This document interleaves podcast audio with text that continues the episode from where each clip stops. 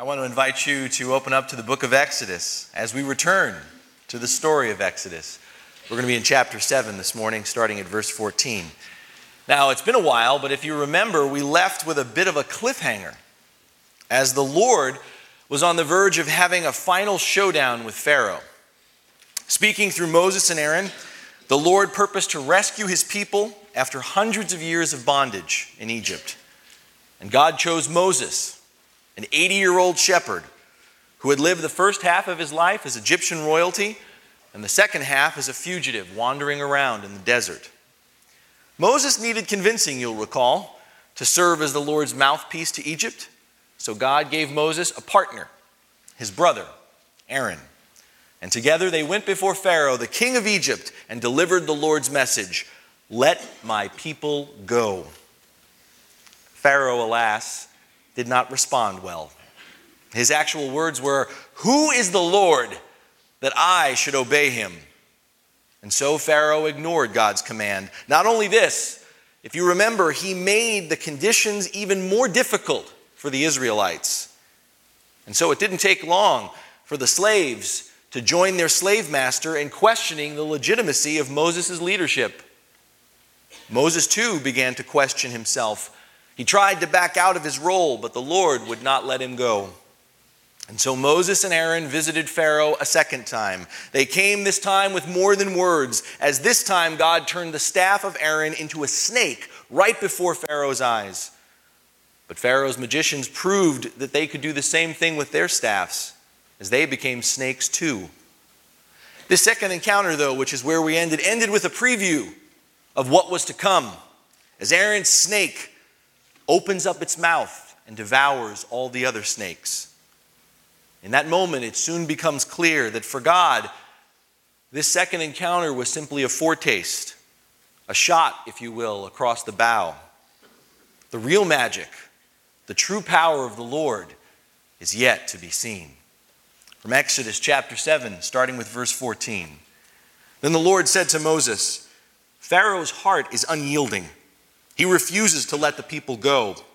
Go to Pharaoh in the morning as he goes out to the water. Wait on the bank of the Nile to meet him, and take in your hand the staff that was changed into a snake. Then say to him, The Lord, the God of the Hebrews, has sent me to say to you, Let my people go, so that they may worship me in the desert. But until now you have not listened. This is what the Lord says By this you will know that I am the Lord. With the staff that is in my hand, I will strike the water of the Nile, and it will be changed to blood. The fish in the Nile will die, and the river will stink. The Egyptians will not be able to drink its water. The Lord said to Moses, Tell Aaron, take your staff and stretch out your hand over the waters of Egypt, over the streams and canals, over the ponds and all the reservoirs, until they turn to blood. Blood will be everywhere in Egypt even in the wooden buckets and stone jars. Moses and Aaron did as the Lord had commanded. He raised his staff in the presence of Pharaoh and his officials and struck the water of the Nile, and all the water was changed into blood. The fish in the Nile died, and the river smelled so bad that the Egyptians could not drink its water. Blood was everywhere in Egypt.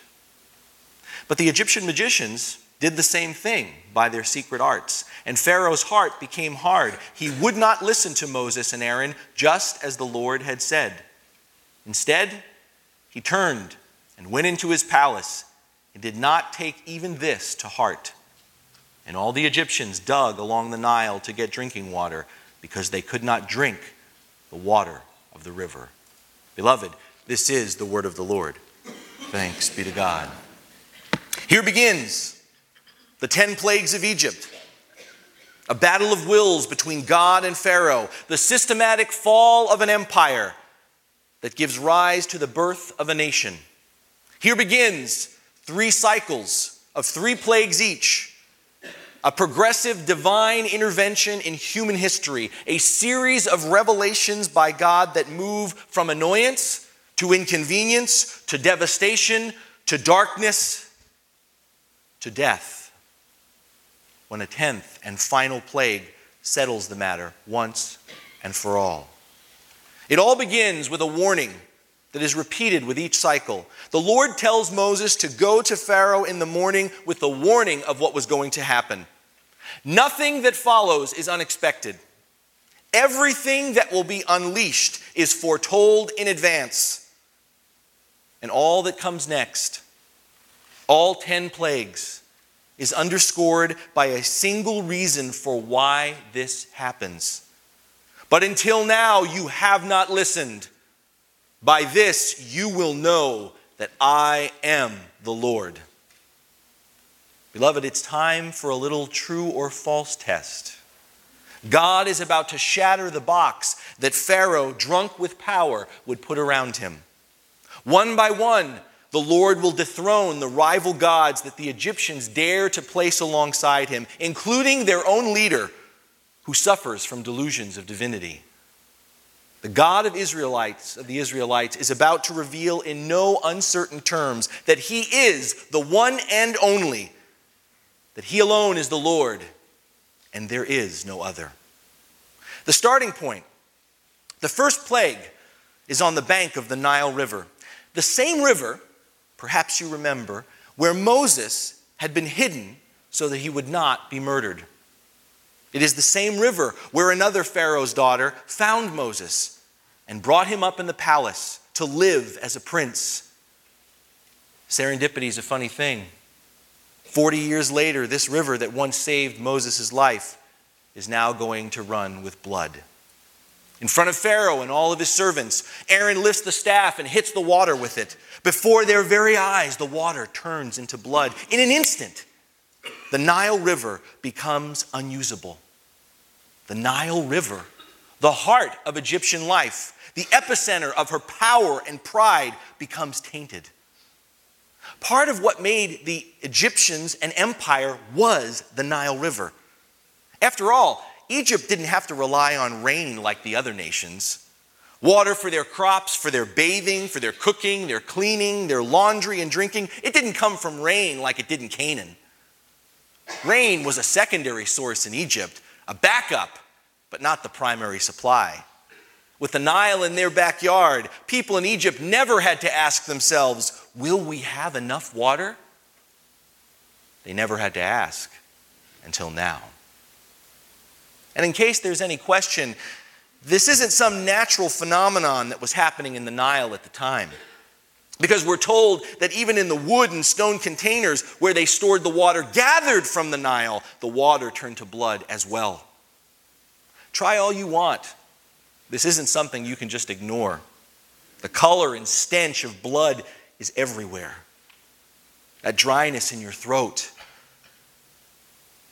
won't go away that dryness in the land lasts for seven long days without relief. All of what is about to come with 10 plagues starts here. It starts at the Nile River, and it is not coincidental. It is deliberate, it is intentional. It is designed both as a public revelation, but I also believe it is intended as a personal message for Pharaoh. Interestingly, the Bible tells us of a particular Pharaoh later in history who saw himself to be the source, the creator of the Nile River. If you want to read about that, go to Ezekiel chapter 29 later today. A later Pharaoh would actually come out and say that he was so much of a god that he was the creator, the source of the Nile River. Beloved, if that happens later, why couldn't it happen now? We've already witnessed the arrogance of this Pharaoh in the book of Exodus. It's clear he thinks that he can do what he likes, when he likes, with whom he likes. He perceives himself to be a God. How out of place would it be for us to consider for him to claim that he too was the creator, the source of the Nile? Now, what can he say? What can he say?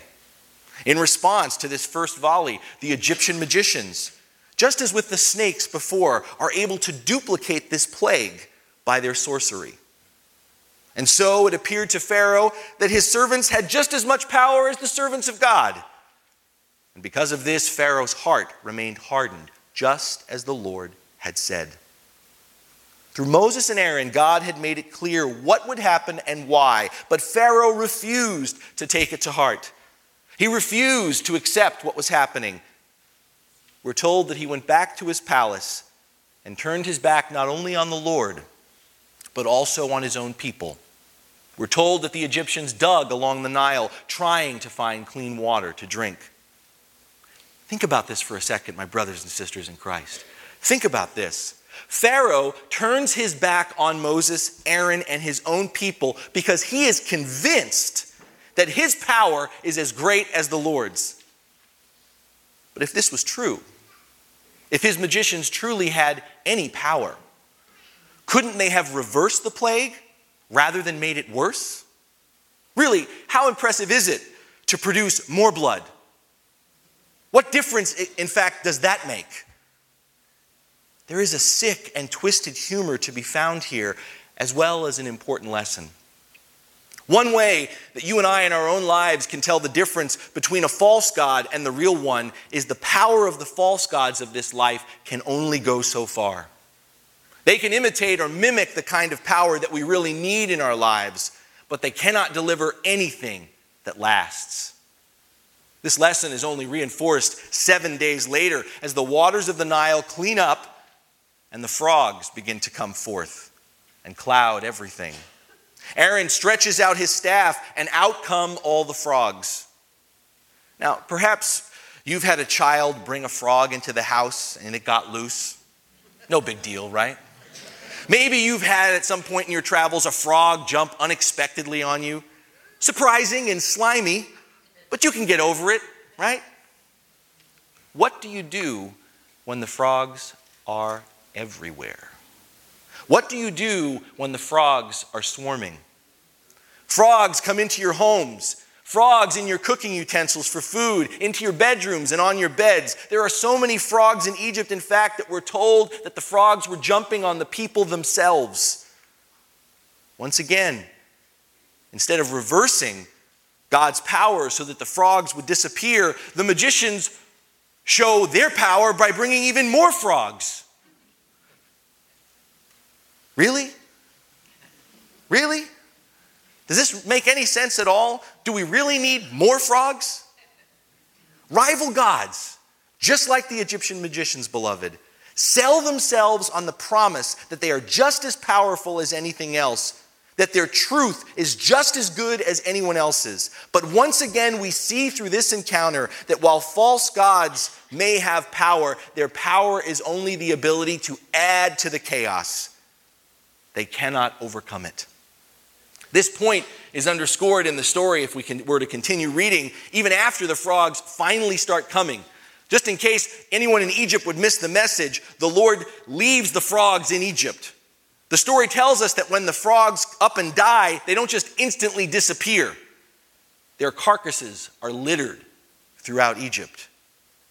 The impotence of the Egyptian magicians, of Pharaoh's power, is realized in a sensory way through the stench of dead frogs that fills the land.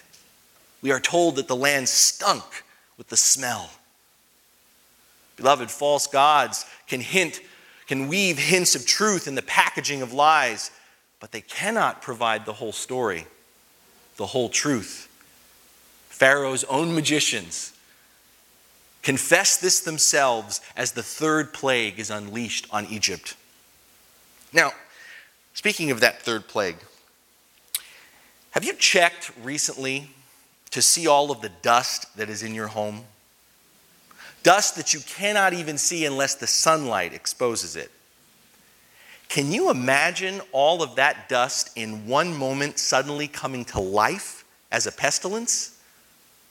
Gnat is a word that describes a biting, stinging insect that penetrates the nostrils and ears of its victims. Perhaps you've been somewhere, maybe in the woods, and have had a swarm of mosquitoes all around you, drinking your blood dry and making you very uncomfortable. Or maybe you've been at a place where those pesky little biting flies abide, and it seems like you're spending all of your time fighting them off. Still, even if you've had that experience, that is nothing compared to the picture we are given in Egypt with the third plague. More than this, we know from history that the Egyptians were a people obsessed with cleanliness. The Egyptian priests alone washed and shaved their bodies repeatedly in order to be found acceptable by their gods. Imagine having no ability to get clean. You can't escape out of your house and be safe because the gnats are waiting outside as well. Everywhere you go, every breath you take, if you dare breathe, you are battling these tiny, biting insects on man and animal all throughout the land. The priests and the magicians of Egypt can't get clean. They can't get right with their gods. They, who were once able to duplicate the snakes from staffs, to replicate water turning into blood, to multiply frogs, find themselves at the limit of their power. Lies will always be exhausted by the truth. Real power is always able to overtake the impostors. And the magicians come before Pharaoh and say, This is the finger of God. There comes a time when even the enemies of God see that something is going on that they simply cannot explain outside of a power outside of themselves, even if that was God. These Egyptian magicians recognized that God, the God of Israel, that is, the one they did not believe in, was bringing these things upon Egypt and would not stop until they obeyed. You'd think this is the moment. This is where everything turns, but surprisingly, if you're familiar with this story, surprisingly or perhaps not so surprisingly, Pharaoh remains unconvinced. Three plagues, three plagues in, and the third one being a display of power that not even his own magicians could reproduce, and Pharaoh is unmoved. Incredible discomfort and pain continue to be brought upon his own household, his own people the entire nation of Egypt, and Pharaoh refuses to listen. He continues to harden his heart just as God said he would.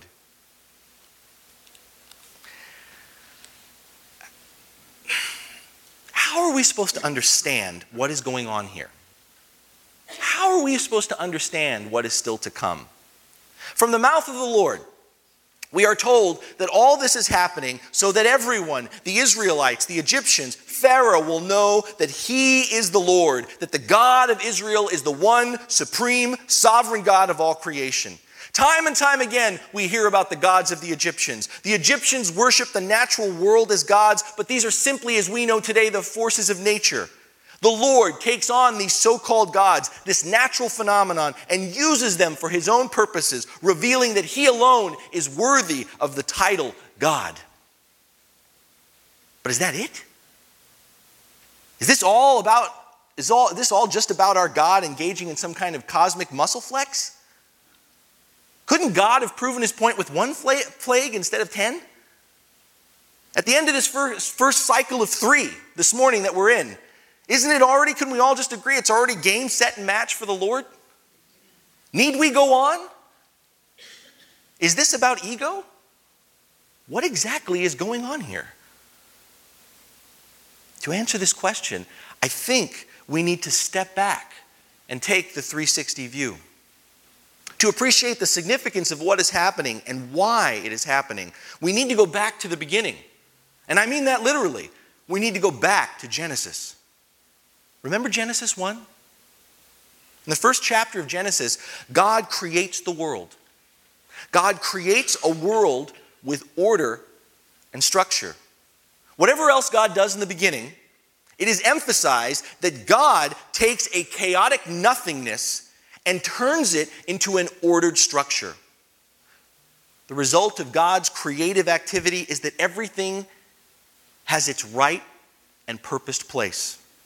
The sky has its place. The sun has its place. All creatures have their place. We humans have our place. Even God has his place. It is in this context that we must view what is going on in Egypt. Pharaoh has taken it upon himself to publicly oppose God's will. Pharaoh is building a kingdom on the backs of his fellow humanity. His construction schedule and profit margins come at the cost of human life. His business philosophy is driven by a hardness of heart that refuses to acknowledge a higher authority. He would rather work his people to death and lose their contributions altogether rather than afford them the freedom to rest and to worship. But Pharaoh's sin has become much more than the enslavement of a people. Pharaoh has become an agent of chaos and disorder. He is engaged in anti life and anti blessing policies. Whereas God speaks life into existence out of the nothingness and the chaos, Pharaoh is snuffing out life at the cost of increasing and spreading the chaos in this world. And make no mistake, in case we miss it, in case we think global, local, all of creation is caught up in this cosmic conflict between God and Pharaoh. God's design for all life, his very purposes for creation, are being threatened. His mission to, toward the whole world is being subverted as a culture of death threatens to overtake a culture of life. And so God must publicly react. This is what the plague narratives are about. Pharaoh has demonstrated that he does not like the way that God has ordered his created world. And so, God, don't miss this, God gives Pharaoh what he wants. Let's be clear about what's happening here. The God, this God that we worship doesn't send lightning bolts. He doesn't open up the ground. Read these narratives again. This is no Zeus that we worship. This God doesn't send lightning bolts or open up the ground. The Lord of all creation, this God steps back. The provider pulls his hand from the resources that we pride ourselves on, from the structure that we refuse to acknowledge. This God allows the chaos to pour forth so that we can get a taste of a world without God. Pharaoh wants to ignore things, and so God is making a clear statement. The River Nile, the people of Egypt, the land of Egypt, the people of Israel are not the creation of Pharaoh. They are not to do with as he wishes. These things exist and are maintained in the hands of a real God to do with as he wishes. If Pharaoh continues in his course, if he pushes on, if he insists on ignoring God and his will, there will be blood throughout his land. The grief and the pain will not be able to be ignored. Instead of water bringing life as God desires and intends, water will bring death. Instead of being in their proper order as God created them in the first pages of Genesis, diseases and people and animals will run amok. Insects and frogs will swarm out of control. Instead of humans having dominion over the animals, they animals will have dominion over the humans. Hailstones will come that will be so large as to shatter trees. Specks of dust will become gnats. Instead of light being separated from darkness as it was in the beginning, as God desired and intend, intended, darkness and chaos will remain. Beloved, understand what we are witnessing. The world is returning to its pre creation state. The forces of nature that the people insist on worshiping are turning against the Egyptians. And this is not ancient history. It may look different. The picture may change, the results may be different, but so it is in our day today. Beloved, so it always is with false gods. In whatever form they take, they will always consume you. We will always become what we worship. If Pharaoh wants to build a world without God's order, that is exactly what he will get but only, you'll notice, in brief glimpses. It's important to see in the midst of all of this awesome display of power, it's important to see the grace of God at work here intertwined with explicit judgment. Even within the plague narratives, we can see that this God does work reluctantly. God repeatedly and we'll continue to see this as we go through the next two cycles of plagues. God repeatedly will tip his hand and show that his real desire is for life and not death. We see this as time and time again he removes the curses that Pharaoh has brought upon his people. Time and time again, God will overcome in Egypt the chaos and bring order back to his creation. For this is his desire. This is his desire order, life, not death and chaos. It's his desire for his people, it's his desire for Egypt, it's his desire for the whole world.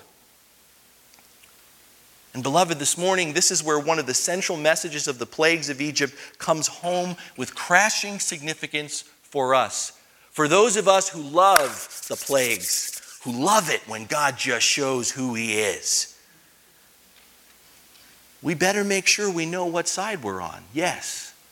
But we better make sure we truly know this God in His fullness, in a way that we don't expect in a manner that, frankly, we're not comfortable with.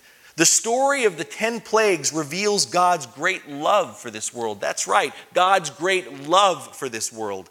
God's purposes for this world, for our lives, are not destruction. Judgment comes. There are plagues because God wants life for us, not death. Death is the result of sin and not what God created this world for. God desires, God creates for life. But like Pharaoh, and we've spoken before of the Pharaohs within our own hearts. Like Pharaoh, if we wish to oppose this purpose, if we want to live like Pharaoh under our own order and our own rule, then God will give us what we want. Now, for some of us here this morning, we would say, Well, I don't want that. I'm here. I believe in God. But really read carefully as we proceed through the plague narratives because there's an, a, part of this that we miss. We think of this in, simply as we're not as bad as Pharaoh, and most of us are not. Most of us are not. As I said, most of us are not. But then again, most of us, all of us are. Because the line of distinction that we want to draw of, hey, God's in control of my life, well, most of it. Late breaking news flash from the plagues. We worship a God who is not okay with just being mostly in control of our lives. If you take nothing away from the 10 devastating things that are unleashed, the chaos that comes, with this God, it's all or nothing. If God is mostly in control of our lives, then God is not in control of our lives at all. And if we would purpose like Pharaoh, even in one square inch of our life, to say, This is mine, then God will say, You can have it all. Have it all. If we want to live like Pharaoh, under our own order and our own rule, this God will give us what we want. This God will step back and allow us to live into the full consequences of our choices, the fullness of our illusion of control. And make no mistake, it is an illusion.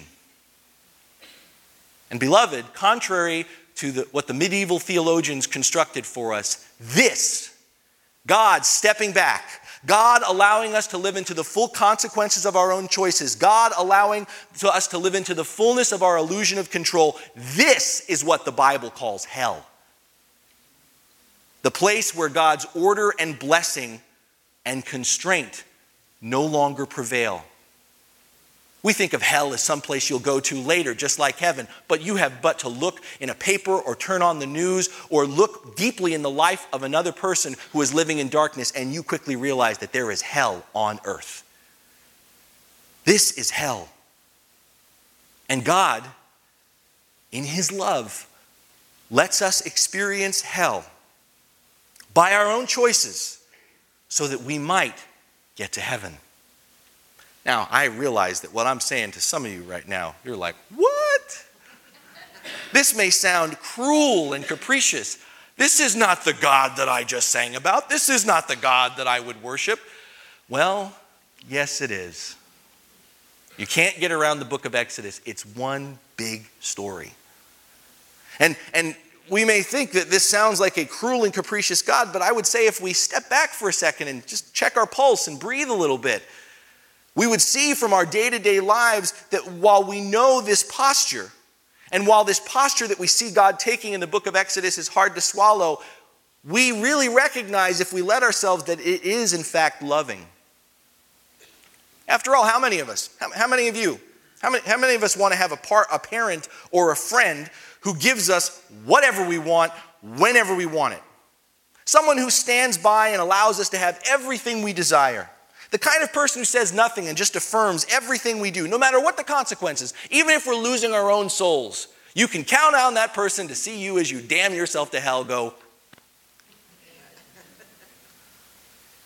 Isn't the real test of parenting? Isn't the real measure of true friendship the willingness to intervene in our lives? To challenge our choices? To sometimes let us go so that we can fall and then offer us a hand to help us get back up? Isn't it the willingness to go through hell with us in order to bring us back? Beloved, that's the kind of God we see in the plagues. That's the kind of God we see in the 11th plague. Plague that comes later, the worst of them all, where all the lies, the hate, the darkness, the sin of this world nailed Jesus Christ to the cross. We worship the kind of God whose desire for us is life, fullness, and blessing. We worship the kind of God who will go to any lengths to bring that about for us, no matter what it takes. We worship the kind of God who will oppose anyone or anything that would try and take that away from us, even ourselves. Are we listening? Do we know that He is the Lord and there is no other? Or are our hearts hard? Are our backs turned like Pharaoh? We're in the second part of an incredible story. A story grounded in history, but a story that transcends history. A story that is eternal, a story that is cosmic, a story that speaks into every aspect of our lives and our world. And the journey we are on in this second leg is about to become breathtaking. It will inspire and humble us, it will startle and reassure us. It will reaffirm everything we've believed thus far, even as it makes us begin to question everything. And this is all intentional. This is how it's supposed to be. As I said, it's time for a little true or false test. And God is about to shatter the box that you and I would put around him. The Lord is determined in these next few weeks as we go through the story to dethrone the rival gods that we would dare worship alongside him, the gods that we do not name out loud, but nonetheless have a strong hold on our hearts. Yahweh. Yahweh is going to break our hearts like Pharaoh's. He's going to bring us down, beloved so that He can lead us up, up out of our fear, out of our slavery, into the promised land, into the kingdom. The stage is set, the first cycle has begun. A change is in the air. The God who delivers is on the move. Amen. Amen.